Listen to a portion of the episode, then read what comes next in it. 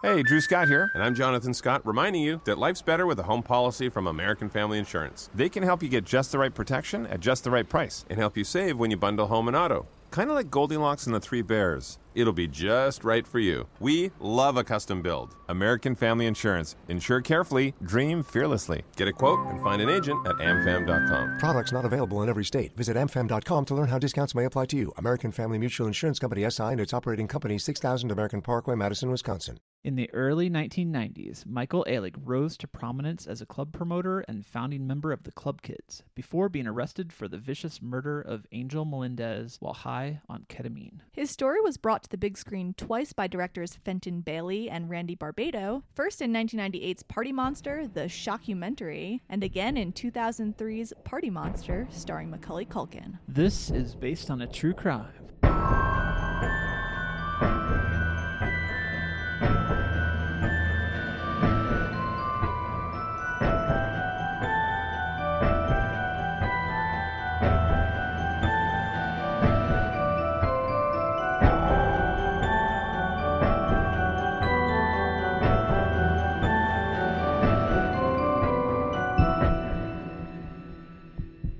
I'm Chelsea and I love true crime. And I'm David and I love horror movies and I love to party.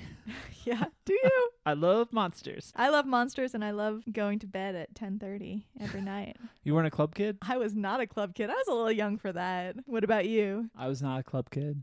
No, No. we're both a little too lame to be club kids, but we're going to enjoy talking about this case and hopefully you guys will enjoy hearing about it. I know this is a movie that's been on my radar for many, many years and I was very excited to finally watch it. Yeah, totally. But first, a format change 40 minutes of banter.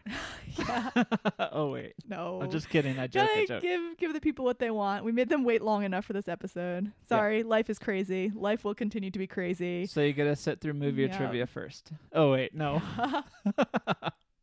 if uh if you ask me to stick to a set schedule with this, probably the episodes would just never come. So thank you all for sticking with us despite the fact that this is our second episode of the new year and we already are not releasing it on the first of the month. Or the first Monday of the month. Whatever we said we were gonna release it on. All not. these podcasts I listen to, though, that have Patreons, they're always like, well, promote the Patreon at the top of the episode. Oh yeah, we did release our Patreon episode on time. We did. Yep, We totally did. we're good. What was that on? Audrey It Rose. was on Audrey Rose, and Past. Lives, Yeah, that was a fun one to talk about. which we were contra- contractually obligated to deliver a on time within the month period of an episode over on Patreon. It's true. So if you have an extra dollar, And if you want a sticker, we have the show too, so we Yep. love you all. we will still release one episode a month, but it's going to be kind of a surprise when it comes out. Yeah. Be like, oh, what's this in my podcast app? I didn't realize they were still a thing. Yeah, we love you all except for the bad reviews. Oh, I haven't read reviews in like six months. Yeah. So, So if you're writing a nice positive review, try. Thank you. but if not, we we don't read it anyway. So,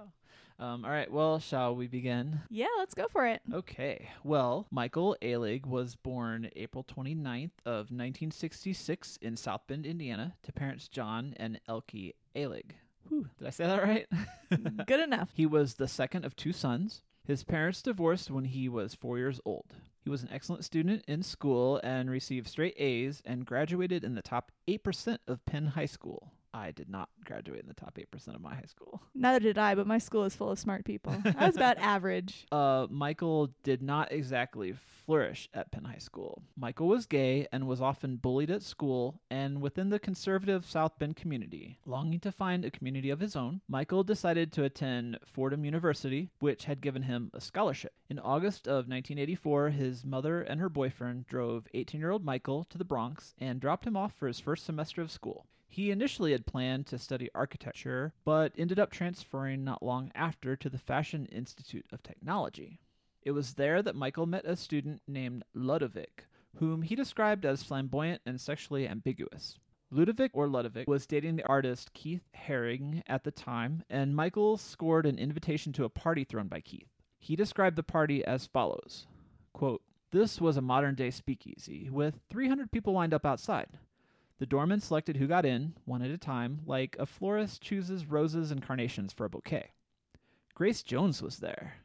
Cameras flashed. Ludovic, who was led out of our limo on a leash, wore nothing but underwear and white body paint. It was unlike anything Michael had experienced in his conservative hometown, And for a teen coming to terms with his sexuality, the New York party scene was both exhilarating and liberating. He was especially struck with the fact that many of the so called celebutants attending these parties were famous for nothing other than their outrageous party personas. Soon after, Michael dropped out of college to become a busboy at Danceteria, a well known nightclub owned by German expat Rudolf Pieper. While working at Danceteria, Michael began to learn all he could about the club business and party promoting.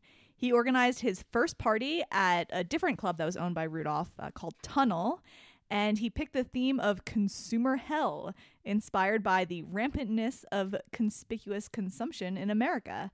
He described the party saying, quote, I paid someone to bring me 10 shopping carts from a store in New Jersey. TV commercials played on the video screens. I wore a hat made out of an Oreo box and Fruit Loop earrings. People arrived in saran wrap dresses stuffed with Cheerios and Fluffernutter. It was crazy. That actually sounds like a lot of fun. Yeah, it does. Yeah. So Michael was initially shunned by the celebutants of New York's club scene, but he eventually did shoot to stardom due to his ability to throw these very memorable parties. In the late 90s, he became friendly with James St. James, who is uh, kind of the co-lead in the movie, although it seems like his his role in real life was a may- maybe a little bit less uh, in the forefront in this story.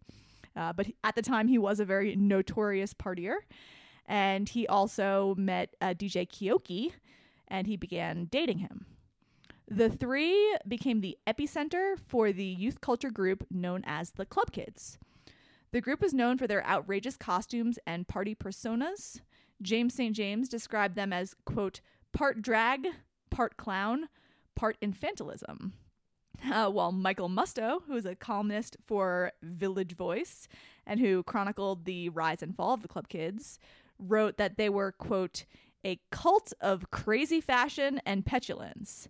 They are terminally superficial, have dubious aesthetic values, and are master manipulators, exploiters, and, thank God, partiers. Members of the Club Kids included RuPaul, Richie Rich, Amanda Lepore, Lisa Edelstein, who you might recognize as Cuddy on House, which David never watched, but with which I uh, watched religiously throughout its entire run. Oh, cool. Yeah. Um, and a variety of others. Uh, some of them have the craziest nicknames of all time that I love. so my favorites that I found on the Wikipedia list include Julius Teaser and Jenny Talia.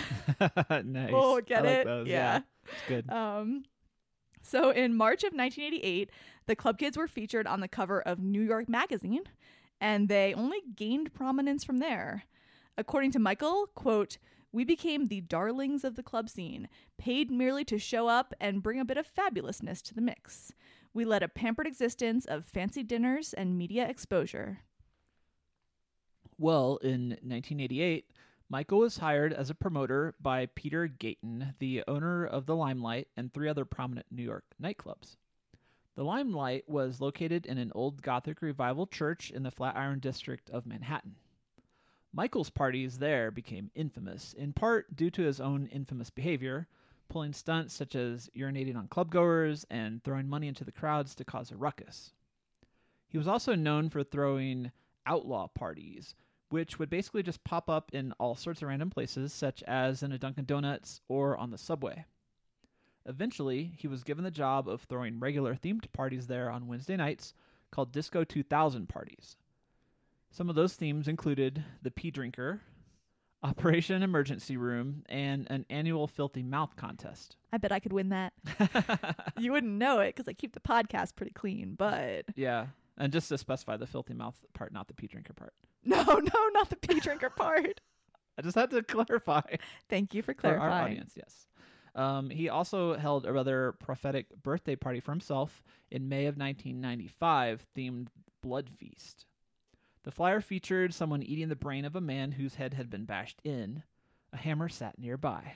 And this was actually spoofed. So if you've seen the cover of Party Monster, it's like a spoof of that art. Is actually uh, the the mock up for the party flyer. It's pretty cool. Yeah, definitely. Some of those flyers are pretty amazing. Yeah. Well, Michael claimed to be anti anti drugs initially, though some drugs such as ecstasy and cocaine were widespread in the scene due to them being uppers. In the early 90s, though, the introduction introduction of new drugs led to a dark turn. These included rohypnol and the animal tranquilizer ketamine, heavy downers that would basically turn their users into zombies. Ooh. According to Michael, his drug use first began when he was making a point to his boyfriend, DJ Keoki, after repeatedly discovering his cocaine stash. Soon he was hooked. Michael was hospitalized twice after overdosing on a mixture of heroin, cocaine, ecstasy, and ketamine, and was repeatedly both arrested and sent to rehab. By 1995, the Drug Enforcement Agency was actively pursuing drug dealers involved with the club scene, and they targeted the Limelight in particular. They accused Peter Gatien of allowing drugs to be sold there and repeatedly closed the club down in the 90s, though it continued to reopen. For the most part, drug dealers who frequented the, cr- the club were small potatoes and basically only sold enough drugs to support their own drug habits. One of these small time dealers was a club kid by the name of Angel Melendez. Angel Melendez was born Andre Melendez on May 1st, 1971, in Colombia. His parents moved with Angel to New York City when he was eight years old. As he grew up, he became a regular of the New York City club scene, known for wearing his signature feathered wings. In the early 90s, he got involved with Peter Gatien and began selling drugs at the Limelight and other nightclubs, including Webster Hall. His involvement with the quote Webster Hall crowd led to him being looked down on by Michael and the other OG club kids, due to that crowd being considered kind of second rate. Still, when Angel was in town over the weekends, he sometimes stayed in Michael's apartment rather than returning home to Queens. On March 16th of 1996, Michael heard through the grapevine that the DEA was planning to raid several clubs and arrest 30ish drug dealers with the ultimate goal of getting them to turn on Peter. Michael called all of the drug dealers and told them to stay home that day, but at 2 a.m., Angel showed up at the limelight with a group of friends. Michael told the bouncers not to let him inside, and Angel complained because he was owed several days' pay from the club. But Michael still would not let him inside, telling him that it was for his own good. And this is according to Michael, by the way. All right. Uh, so, um, Michael's side of the story for what happened was uh, later that morning on March 17th, Angel showed up at his apartment. At the time, a fellow club kid, Robert D. Freeze Riggs, was staying with Michael to help him renovate. Um, apparently, Angel demanded that Michael take him to the limelight to collect his money, and Michael refused. Freeze then teased Angel about his unusual costume of a captain's hat and wings and told him that they only let him hang out with them because he provided drugs. A physical scuffle then ensued, which sent Michael through a glass china cabinet. Angel began biting Michael, and Freeze grabbed a hammer nearby and hit him with the wooden handle to get him to stop. Michael described what happened next as, quote, Angel fell to the floor. We sat on top of him and, wrapping a sweatshirt around my hand, I smashed it into Angel's face. We were all high on ketamine. Maybe it was the combination of me doing it for too long or having more strength than I realized, but Angel stopped writhing. We laid him on the couch thinking he was unconscious. It wasn't until a few hours later that we realized he was dead. Well, Freeze gave a rather different account as part of his confession to police in December of 1996. According to Freeze, he was out of the room when the confrontation between Angel and Michael began and only intervened when he heard Michael crying out for help. When he entered the room, he said that he saw Angel strangling Michael while demanding his money. That was when Freeze grabbed the hammer and hit Angel over the head with it three times. Once he was unconscious, Michael began strangling Angel. Freeze says that he told Michael to stop and then left the room. When he came back, he said that he saw that Michael had injected Angel with a cleaning chemical and poured it in his mouth, which he then wrapped with duct tape. Basically, their separate statements were both contradictory and self serving. The two of them basically agree on what happened next, however. The pair kept the body in the bathtub for about a week on ice until the smell was just too much to bear. According to Michael, this is when he poured Drano on the body to try to mask the smell. Knowing they had to do something, and both being continually high on all sorts of drugs, the men decided to dismember the body. According to Michael, they worked together, while according to Freeze, he gave Michael 10 bags of heroin in exchange for him doing the deed. Angel's legs were cut off first and placed in separate duffel bags. Each bag was taken individually to the Hudson River and thrown in close to where the Intrepid Sea, Air, and Space Museum sits. They put the remainder of his body into a large television box. They took the box to the street and were able to get a cab driver to help them load it into the trunk and take them to the West Side Highway at around 25th Street. After the taxi driver dropped them off, they threw the box into the Hudson River. In the weeks that followed, Michael confessed to just about anyone who would listen about the murder, but most people just assumed that he was joking around to get attention. He joked about the murder on a party invitation and even contacted the Manhattan DA about rumors circulating that he was the killer, but they all assumed it was a prank. One person who did take the rumors seriously was Michael Musto, the Village Voice columnist. On April 23rd, Musto published a blind item titled Nightclubbing based on the rumors swirling around the club scene. The item read, quote, Here's the latest story going around about what supposedly happened in that recent Clubland scandal. Mr. Mess was fighting with Mr. Dealer about money Mr. Dealer was owed. It escalated to the point where Mr. Dealer was choking Mr. Mess just at the moment when Mr. Mess number two happened to walk in. Mr. Mess number two, a quick thinker, promptly hit Mr. Dealer over the head with a hammer. Not happy about that, he and Mr. Mess decided to finish Mr. Dealer off by shooting him up with Drano, a trick even the twisted twosome in Diabolique didn't come up with. After Mr. Dealer died, the other two set to work chopping the body into pieces and throwing them in the river. But I didn't actually kill him, Mr. More of a Mess Than Ever has allegedly remarked, but he's unavailable for comment. So lines up quite well with Freeze's story, Wow. not so well with Michael's story. Yeah, no kidding. I like I love the tone of that, but the fact that it's about an actual murder, like you know, I, I've read my share of blind items about you know celebrity scandals and who's cheating on who or who's doing drugs or whatever. But like an actual murder, just go to the police. Seriously. yeah, no kidding. Uh, so, for anyone even remotely connected to the club scene, the blind item was easy enough to decipher. Four days later, on April 27th, Page Six picked up Musto's story with their own article titled Mystery of the Missing Club Kid. By this point, Angel's father and brother, Johnny, had come to town in an attempt to raise the alarm about Angel's mysterious disappearance, but to no avail. Despite Michael's involvement being just about the worst kept secret, police never questioned him, uh, likely due to them simultaneously courting him in an attempt to get him to testify against Peter Gatien about the, the drug dealing at the club. All right. Well, on September the 8th of 1996, police could turn a blind eye no longer when a dismembered body was pulled from the Hudson River. The body was immediately connected to Angel and the rumors about how he had died, but coincidentally, the body didn't actually turn out to be him.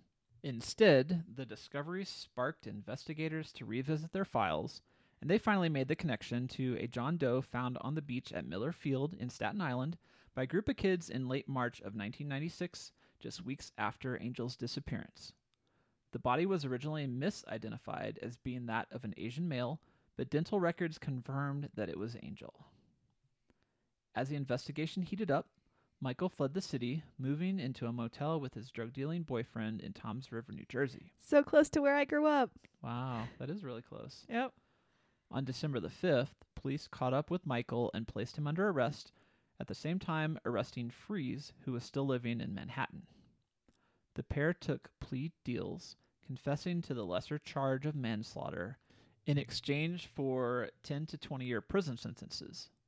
After being arrested, Michael told Musto, quote, I know why I blabbed. I must have wanted to stop me. I was spinning out of control. It's like the old saying what do you have to do to get attention around here? Kill somebody? Michael continued to do drugs in prison and tested positive multiple times, resulting in being placed in solitary confinement and his being denied parole in 2008. Finally, in March of 2009, he made the decision to get sober. Five years later, in May of 2014, Michael Alig was granted parole. He served 17 years for the murder. Freeze had already been paroled in 2010. Asked what he planned to do upon gaining his freedom by a reporter for the Rolling Stone, Michael rep- replied, quote, I want to devote the rest of my life to something a lot less self indulgent. In the beginning, with the Club Kids thing, we were presenting this notion that there was a place in the world where you could not only be accepted, but celebrated for your differences. I'm really good at spreading that message. I've got movie ideas, I've got TV ideas. I think that's my calling in life.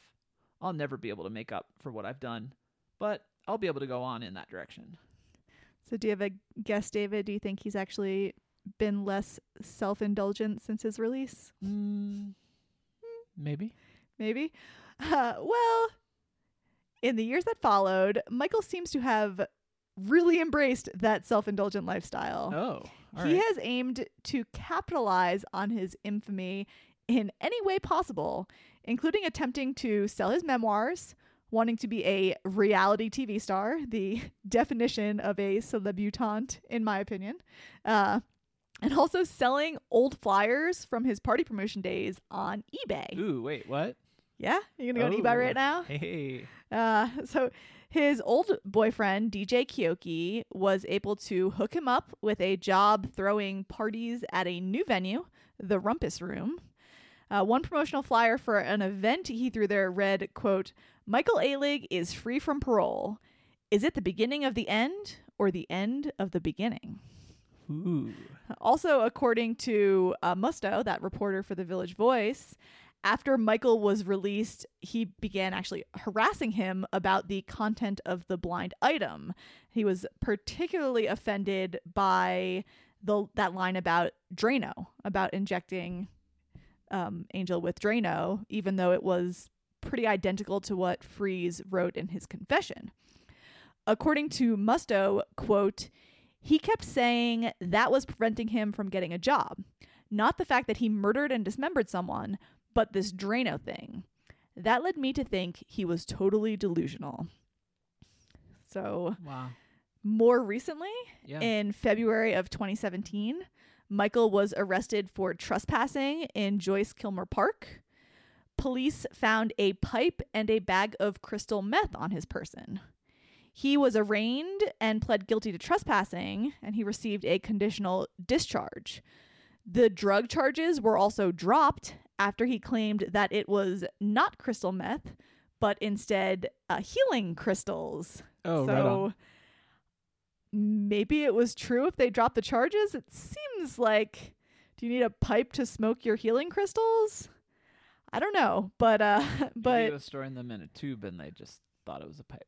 Yeah. I don't know. maybe. But he did tell Page 6 that he had done ketamine since his release. This was the same drug that he was on when he killed Angel, and he said he did it on New Year's Eve of 2015.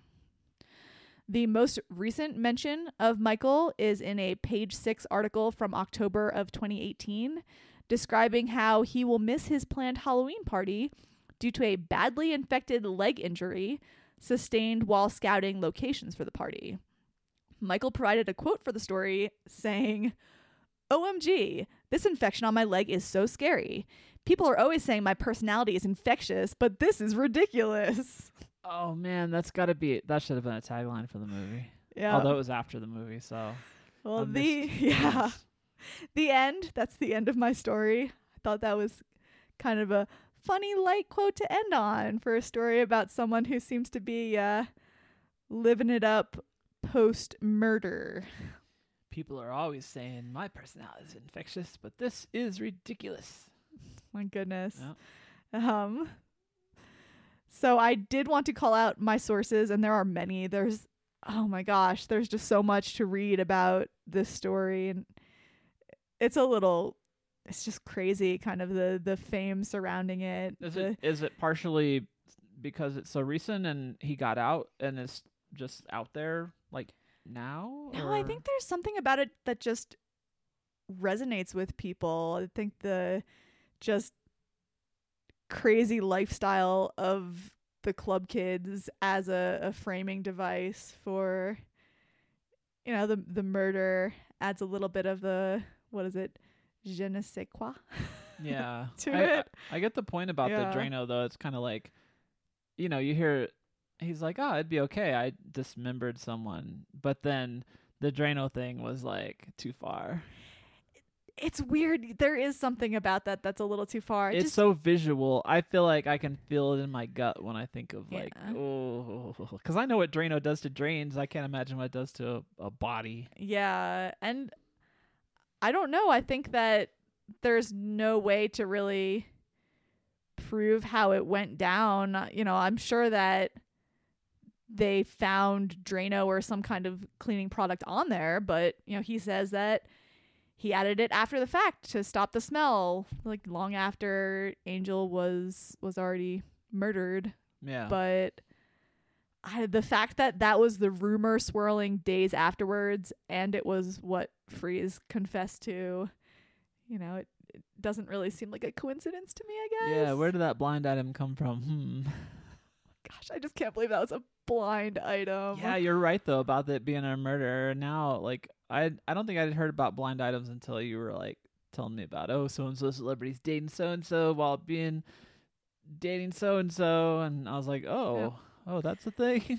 I used to read Crazy Days and Nights all the time. I think he was a celebrity lawyer, but his identity was a secret. And he, Oh. he apparently had the inside scoop, but who knows? It could have all been a, a crock of crap. but Mm. Was that one of Michael's parties? oh, oh. Had the pee party and the crock of crap party. Yeah. Well, before we get to the movie discussion, I do want to um, list my sources. Probably the biggest one was an article actually written by Michael Alig for the New York Post.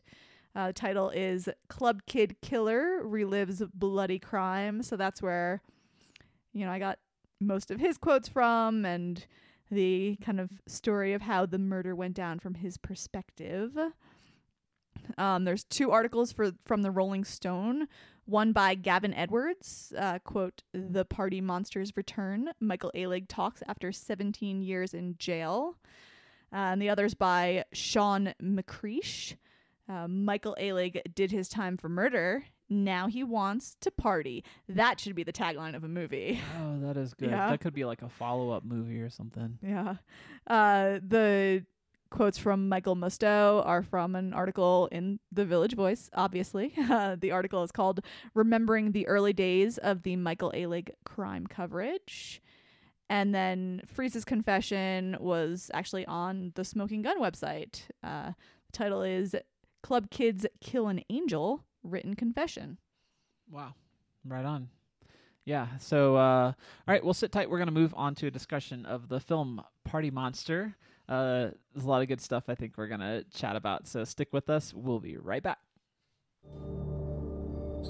I think it's so important to begin with a bang, don't you? One day, I realized I didn't want to have to get up in the morning and go to work. I'm Michael Alig. King of the club kids. I want you to teach me how to be fabulous. Don't dream it, be it. Fabulous! So it should come as no surprise that I ended up in New York City. Wanted to create my own world. One big party. You need me to promote this place. We'll see. You won't regret this. You've gone too far with the drugs. They're the feds, and they're watching around the clock. So you're just paranoid. Michael, where's my money? Anything or anyone missing? Angel.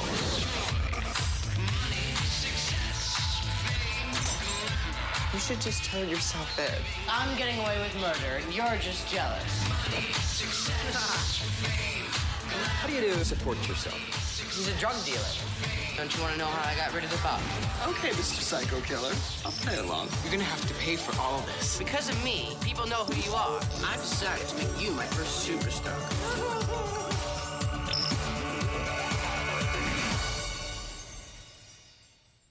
And we're back. After Michael, who grew up in Indiana, makes a big move to New York City and meets the fabulous James St. James, he quickly finds himself an underground legend as Club Kid promoter.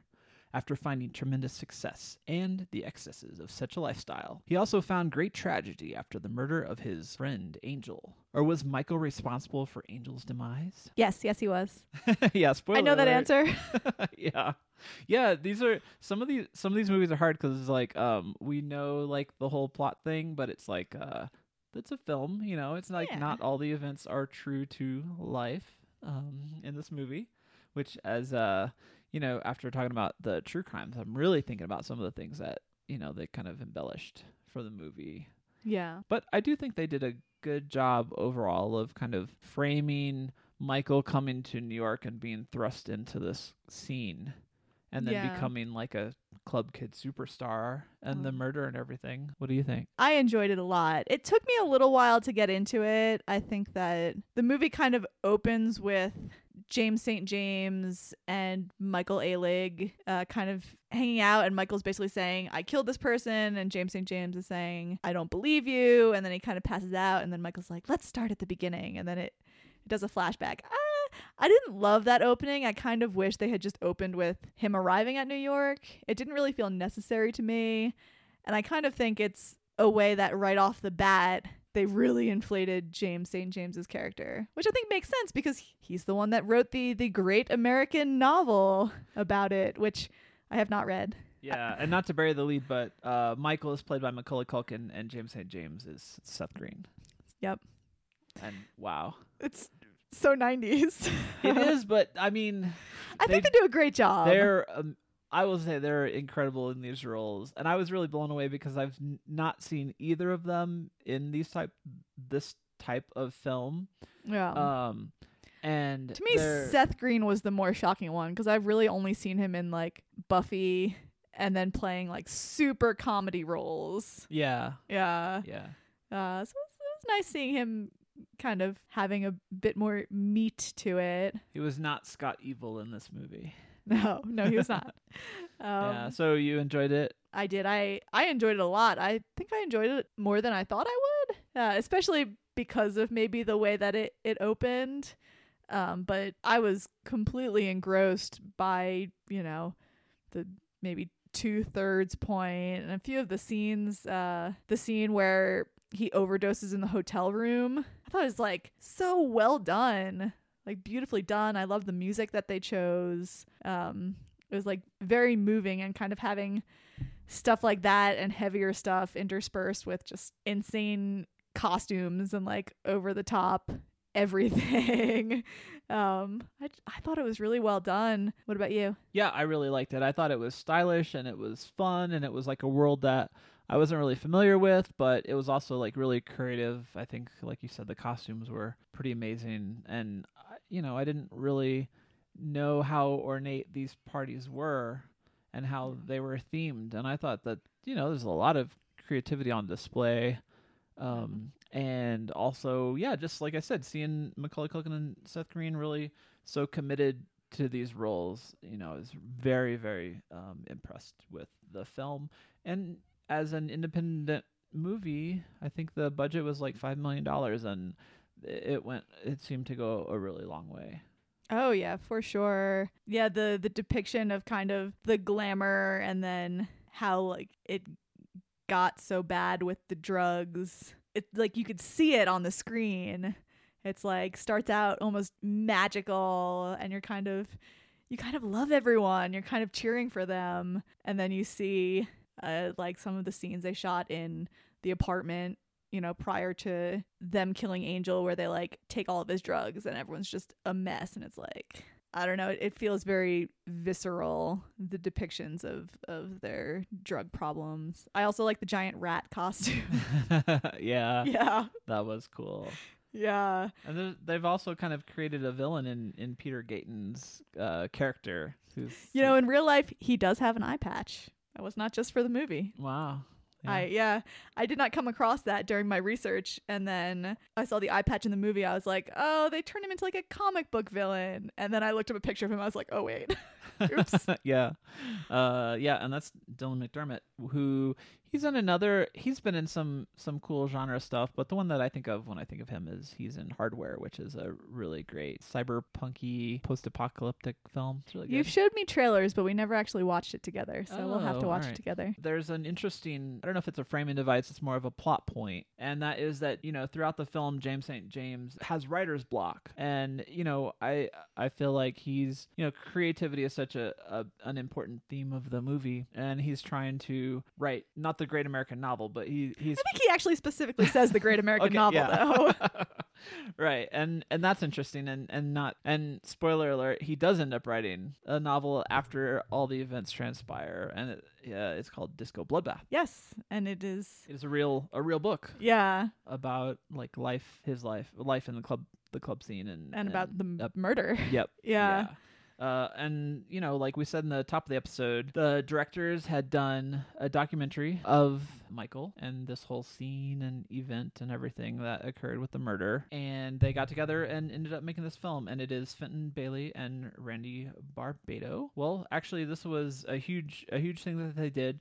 However, they have an insane body of work that they have done over the years. They've worked, continued to work together, directing documentaries and films, including, like we said, the documentary of Party Monster and this film. They've done the Menendez Blood Brothers TV movie that came out like That's two years ago. crazy. Yep. That's so cool. Yeah. Aw, I bet they're uh, murderinos. Oh, Yeah. Oh, yeah. Yeah, I think so. And, you know, documentarians. They did the Mapplethorpe Look at the Pictures documentary that came out. Oh, I love his ago. photography. Yeah, uh, they did the wishful drinking Carrie Fisher TV movie, and they uh, have continued producing RuPaul's Drag Race All Stars. So, oh, awesome. yeah, so just look them up on IMDb. You will you will see a, an insane list of documentary, film, and television credits. So they're they're quite the accomplished pair. And as I said, the budget was not super high; it was five million dollars. It came out September seventh of two thousand three in limited release, and it didn't have a huge box office. It was like seven hundred thirty thousand, I think. Oh no. But that's kind of a specialty market. So Yeah. in terms of home video figures, that's like a little harder to find out. So I, I could not see any numbers on excuse me on that. But it's it's a lot of fun. I didn't see it when it came out, so this was the first time watch for both of us, right? Oh yeah. Yep. So we talked about the cast. We already gave away the big uh the big leads. Macaulay Culkin, most famously, I think, known for Kevin McCallister in The Home Alone one and two Yes. to Lost in New York, which I think it's a lot more uh, TV play than the first one around the holidays. And then Seth Green, who of course is Scott Evil. But um, you know, a movie I've never seen him in, but I I really want to see his Idle Hands. Have you seen that? I've not. No. All right, I've seen like art of him. Is is he a zombie or something in that? I think I was. I feel like. I've seen so many images of him with like the bottle in his head. Oh, spoiler alert! I guess since you haven't seen it, but I, I just assumed you had seen that too. have have just never seen it.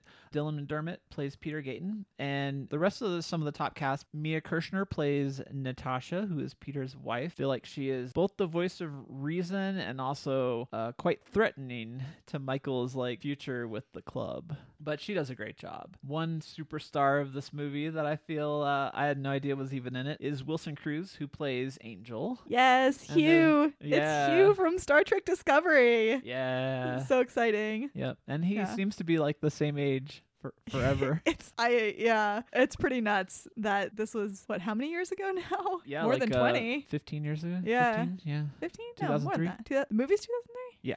Oh, I'm thinking of the crime in the nineties. Oh, right. yeah. Two thousand three. All right. No, he's yeah. not the real angel. Still a while. Back from the dead. We have Wilmer Valderrama as DJ Keoki. so he's um was it that 70s show is Yes. his kind of claim to fame, right? Yeah, and Yeah. he's uh, become like a, a film producer and creative force, I think, behind the scenes, a lot of stuff. We have Chloe Severny. I can never say her name right. I have n- I honestly have no clue. Yeah, but she is she becomes like Michael's partner at about the what maybe the halfway point, maybe two thirds of the way in. It's like uh she's kind of a fan of the club kids, and then she gets wrapped up in their world. Yeah, and her character actually, well, she is, gets you as a real club kid, um, and her character ends up dying after Michael goes to prison of an overdose, which is is true for the real person as well. So you know, It's kind a- of yeah. It's kind sad. of sad. Yeah, she's kind of brought into this, and yeah, I mean, he he kind of brings her into this and takes her under his wing and gives her a fatal drug problem. Yeah. Yeah. There is a special cameo. Well, not cameo. It's kind of a smaller role by Marilyn Manson playing Christina Superstar, and I I love this role in this movie. Just really good. Just because you love Marilyn Manson. Yeah, but I mean, like, I feel really bad about saying like he plays kind of the comic relief, but there there are some because because tragically, I think that uh Christina dies, right? Yes, Um, before he's arrested in the movie. yeah. Yeah. But in the film, you know, there's like a montage of all of these like club events happening and and there's a moment where they're all they're all partying in this uh like semi truck trailer. Oh my gosh, and yeah. Christina's like in charge of like driving them out before the cops come. yeah. But I guess like she's like high or whatever. Yeah. And then before they can even like get very far, she kind of passes out and then the cops catch up with them and uh, it doesn't go so so well. yeah. But but there's a there's a great scene. Um, it's sort of Angel's big, uh, like kind of. I feel like it's very iconic introduction because earlier in the movie, Angel meets up with Michael, and then um, there's like a moment where is it? It's something about oh Angel. Well, I'll you know you can come to a party when you have your. That's wings," actually it's the same scene. It's the truck scene. Um, And he shows up with yeah, the he wings. he kind of comes at the end of that that truck scene, and they need someone to close the door. And uh, Michael says to him, you know, "Cl- close the door for us. And Angel says, you know, but if I close the door for you, I I can't come in and party. And he says, if you do this now, we'll make you a VIP. And I think it's it's that very scene where he introduced himself as Angel, and Michael asks, well, where are your wings? yeah. And then at the- the party at the fried chicken place, I think at the very end of that, he shows up with the the captain's hat and the wings, which I didn't see anything anywhere that that's real. I think that you know I don't want to give Michael credit for developing Angel's persona when Michael murdered him. so as far as I know, the captain's hat and the angel wings were entirely the creation of Angel. So, it's a great movie moment, but, it is a also, great like, movie moment. yeah, Yeah, you think about like real life and it's like okay i you know Yeah. yeah you're i think yeah i i'm i'm with you there um as i don't know if maybe it's an indicator of budgets of movies but it seems like the lower the budget the less number of taglines i'm able to find Aw, so bummer. yeah um i got two good evil fun Meh, mediocre. all right there's the second one and the last one till death do they party Yeah, that's the best. That's perfect. I love it. That's a great tagline for this movie. Yeah, yeah. Uh, I don't know. The first one reminded me of like Army of Darkness. Good, Yeah. bad. I'm the guy with the gun.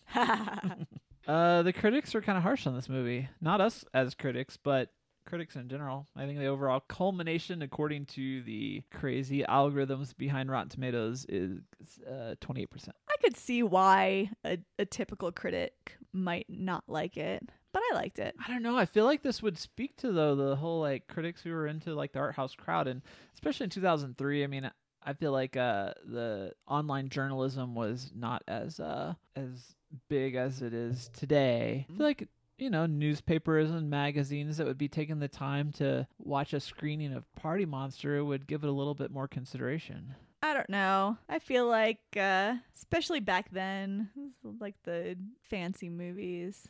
I here's what I could see. I could see critics being maybe thrown off by the talent, like the actors, like being like Macaulay Culkin, Seth Green, just like sitting there like kind of stuffy and not buying it because like these are two. One's a child actor, the other is like a screwball slacker comedian or whatever. It's also, it felt like a movie for younger people that maybe might not be appreciated by like 60 somethings who probably saw the club kids and they were like, conform to gender stereotypes, you youngins. Meh. Yeah. Well, it's interesting too that they choose to. I mean, this is on. uh They were on TV shows, right? Like the club Yeah. kids were sort of paraded out in front of like the Montel Williamses um, of the day. And uh, there's actually a, scene where they are they are on Montel Williams, Yeah. and that was uh, they were allowed to do that free of charge. So the show did not charge them at all to kind of uh, stage it. with, Yeah. uh, I think it's what John Stamos is acting as the host. Yeah. Some of the uh, there were some real club kids in that scene. So Oh yeah. I recognized Amanda Lepore. yeah, yeah, that was very cool. Richie Rich, and also one of the things I thought was cool was that the Was that Macaulay Culkin is in a Richie Rich movie? Yeah. Movie called Richie Rich. You know, I never saw it. Did you see it? Oh, I did. Yeah. Yeah. Yep. I, you know, uh, we were watching and I was like, oh my god, they did make a live action Richie Rich movie. Yep. I I remember the cartoon. I watched the cartoon or never, whatever. never saw the cartoon. Harvey I didn't even know there was Comics, a cartoon. Yeah, it, it was. Okay. Uh, it's from the. It's the line that did uh, Casper and all that. I think, right? All right. Although for some reason I thought also thought Macaulay Culkin was the ghost, the little boy Casper, but he wasn't. No, it was that other one. The other blonde kid Uh, who's gone to uh, do stuff, right? No, I think he's gone on to do nothing. Uh, but he did stuff before. uh, But it's not Jonathan Taylor Thomas. Thomas, I know. But it's really creepy Uh. that they like were like Casper died in a car accident. he was an actual little boy, and it's like, yeah, it was yeah, 1995. all right, we're stalling for time while Chelsea. Where is it? Yeah, up. we are stalling for time. Devon Sawa. Oh, all right. Yes, played human Casper, Okay. Yes. which having human Casper as a, a thing, I just I can't. But um, Yeah, that was a weird. crush. I definitely had a crush on him back in the day because he was in Little Giants. Aww. Which we all know I love that movie, and that's why my flag football nickname was Icebox. Yep. Um, oh, he's also in Idle Hands, Oh, what? Hey. Oh my God. The f- Uh, full circle here. but probably amongst horror crowds, maybe best known for Final Destination. oh, that's right. Yeah. Yeah. Yeah, I think so. I Yep. so. The first one, right? Nobody made it past the. Well, what's her name did, but Uh, he was in. was he in two? No, I think just the first one. All right, just the first Yeah, one. I'm pretty sure everyone dies. Death took him out, Yep. and he's still alive though, right? Uh, yes, yes. Okay, cool. I didn't want to be like uh like when I discovered that Jonathan Brandis died Aw. like years later. That Yeah. still depresses me when I think about it. Yep. But Nope. uh, Devon Sawa is a okay. Devon Sawa, listener of the show. oh. I stole your joke. nice. Which I stole from some other random podcast. yeah. So a lot of the uh, the outfits from the club kids for this movie, which I think contributed to how they were able to make the movie for you know five million dollars, is uh, there was a lot of their outfits. Oh, neat. Yeah. Yeah. So I, yeah, I I thought that was so cool. Did you have a favorite outfit? No, but I was really kind of surprised with with the level of like horror themed um outfits. Because I think even um Michael is wearing like a real like kind of gruesome outfit in the beginning. Yeah, I think that was at the Blood Feast party. Okay, yeah, Um, I, b- I believe that scene is meant to reflect that. My Yeah. favorite was Seth Green's outfit when they're on that talk show. It's like the Oh, weird. the troll. yeah, Yeah, that was good. awesome. That was really good. I really liked all of that. Yeah, just a really well done film, and, and I think they, they did a great job. I did not see anything about like the filming locations, but it all seemed to be. I'm sure in it's New York. Yeah, yeah, yeah. but they even did like you know the like cathedral and and Yeah. all of that for the the club scenes and yeah. and yeah, just a, a really well staged movie. Um, I thought that the the death of Angel was really dramatic. Yeah. Um, but it also like gave you this. The I don't know if this is the way it was edited, but they gave me this sense, uh, gave a sense of of being like high while Yeah. like committing this atrocious crime. I would argue that Michael is more culpable than he appears in his confession. I don't think it was like I punched him with a sweatshirt on my hand and he died. But I do believe that he was very high and probably Freeze was also. And perhaps Angel was also. Seemed like everyone just did a crap ton of drugs all the time. You know, I just don't know how much of the responsibility that can uh, kind of erase. Plus, the fact that after being released from jail, he did that same drug. Just makes me think a lesson has not been learned. Don't do ketamine. There's something very specific in this movie I was really curious about, and I don't think it came up when we were talking about the true crime, but uh, when Peter warms up to Michael and is invited over for, I believe, Christmas. Gives him a he- clock. yeah, a, the gift of like a grandfather clock. I thought that was going to come back later in a more significant way, but it didn't, and I never read anything about that in my research. I don't know So if it was like signifying like this he's kind of removed from the type of lifestyle that like Michael has and it's like here here's like a little gift for you in your you know apartment and he, like grandfather clock. yeah, has like people br- bring that in. And then one thing I just want to mention too was you had uh talked about the overdose scene and i think Yeah.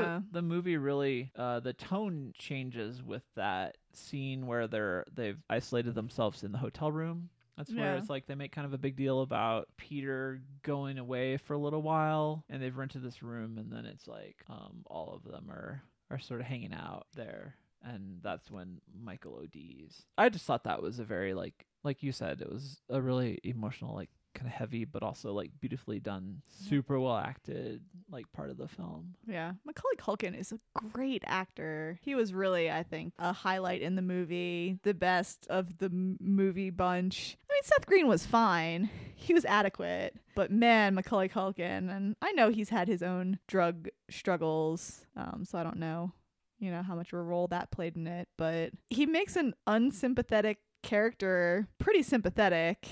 You know, Oh, I don't know if that's a good thing or a bad thing, but Yeah, I I liked him. I did too. Yeah. Yeah, definitely. It was it was just such a good movie. Um, if you haven't seen it, I think we would both It's on give it a Amazon thumbs Prime. Yes. Amazon Prime. We watched it. It was free. It was so exciting. Well, not free. every time, every time you get me with that. yeah, we do pay It was monthly. to have free enough. All right, cool. Yeah. that's good. That's good. yeah, so check it out. I um I think we've been kind of down on the couple of last movies we've watched. So It was nice to watch a good one. It was. Yeah. Yeah. Yeah, definitely. All right. Well, that wraps up Party Monster. But um, before we totally, totally say goodbye to you all until the next episode, do you have any now playing maybe uh recommendations, or at least you can just shout out whatever you're you're you're into right now, and maybe uh, it will it will spark one of our listeners into checking it out. Uh, so we all know that I'm a secret rom com lover. Is it still a secret if we all know it? What if we had like over fifty episodes? No, Yeah. it's not a secret. Yeah, I think everyone knows.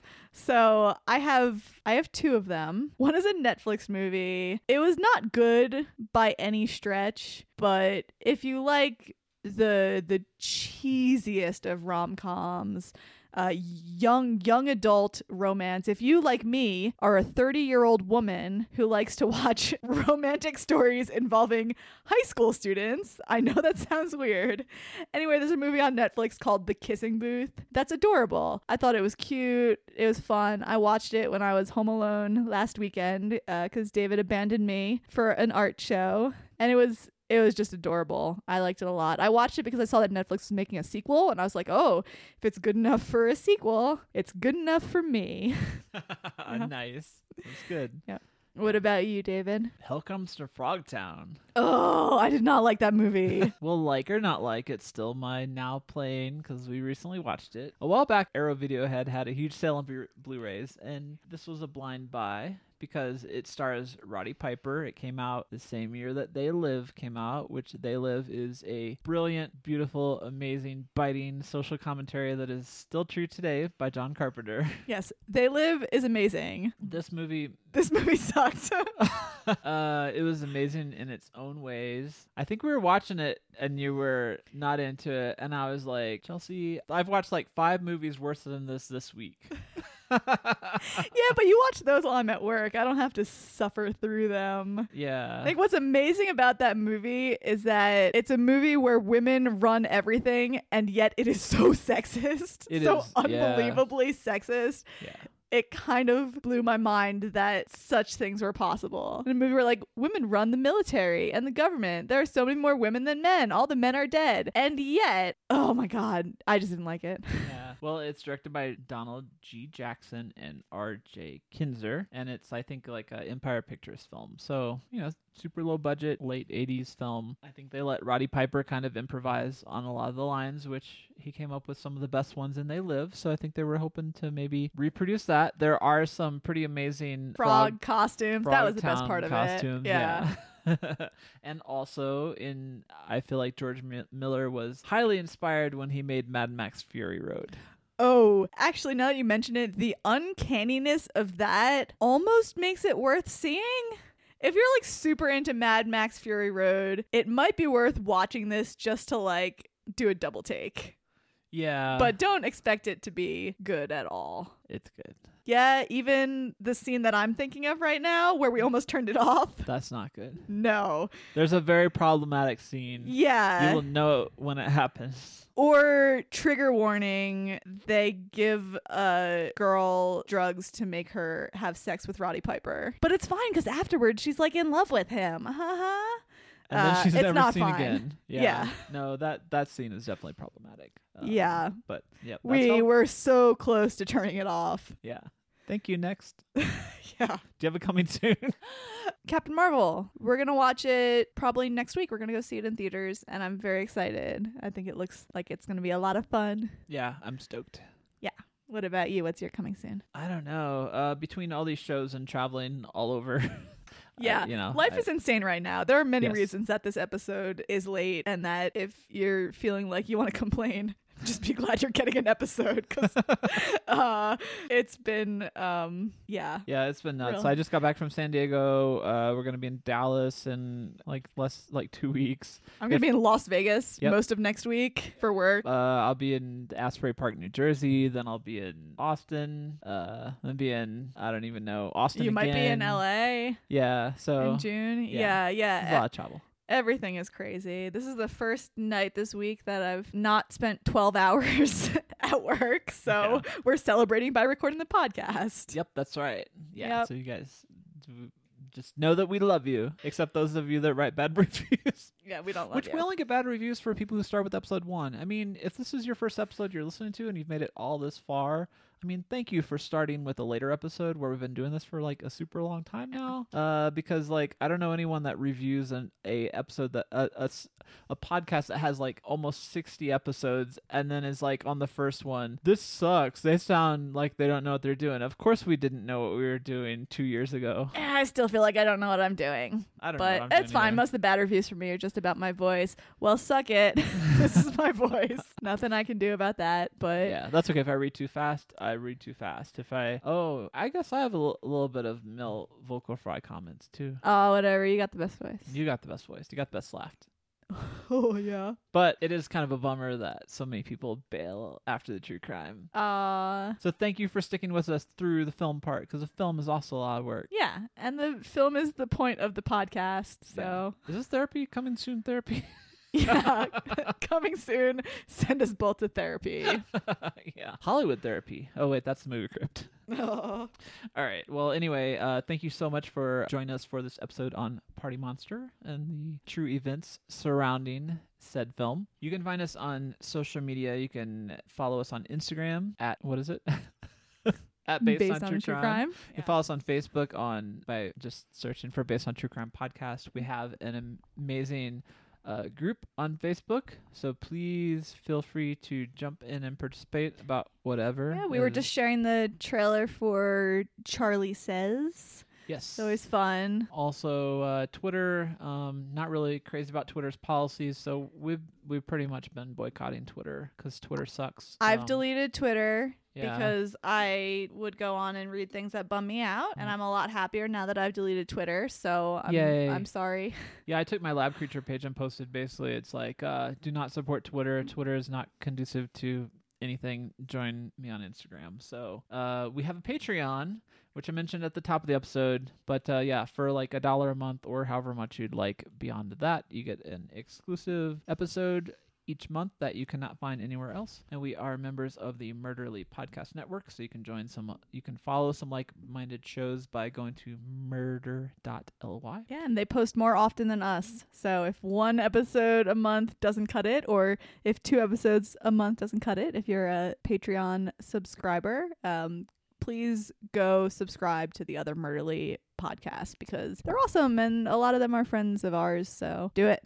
Yep, go do it. And if uh, you want your horror movie f- uh, flick fix, uh, I don't know, you could uh, follow the movie crypt. You could follow uh, She Kills, I believe, which is the Adriana Adri- Adrienne Barbeau hosted show that is a Shudder exclusive. Uh, you can follow Mick Garris's podcast, Postmortem, which is part of the Fangoria Network, and uh, you know one of my favorite podcasts is Shockwaves, which is part of the Blumhouse Network. So, uh, yeah, on the horror side, those are a couple of suggestions. Besides podcasting, as we mentioned, we also pour our creative hearts and souls into well, hmm, not a soul, but uh, Lab Creature, which is our indie art business where we focus on creating weird cat and spooky art. So follow us on Instagram at Lab Creature. Our podcast theme, podcast, podcast. Am I padding our Sure. podcast? uh, the theme and supporting music was composed and performed by the brilliant Nick, Nico Vitisse of We Talk of Dreams. You can check them out at We Talk of Dreams all over the place Twitter and Instagram, WeTalkOfDreams.com as well. Beyond that, just remember death is but a door. and time is but a window. We'll be back sometime or other in the future. Yeah, sometime next month. Yeah, we will be for sure. All right, see you guys later. Thanks so much. Bye bye.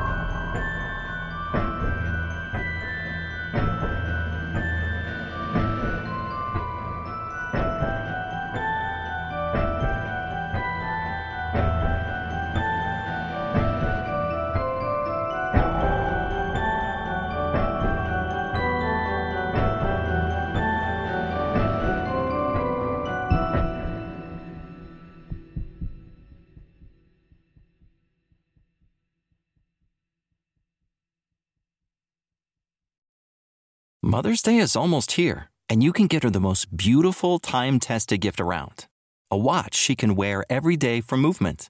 Whether mom's into classic dress watches, rare and refined ceramics, or tried and true bestsellers, Movement has something she'll love.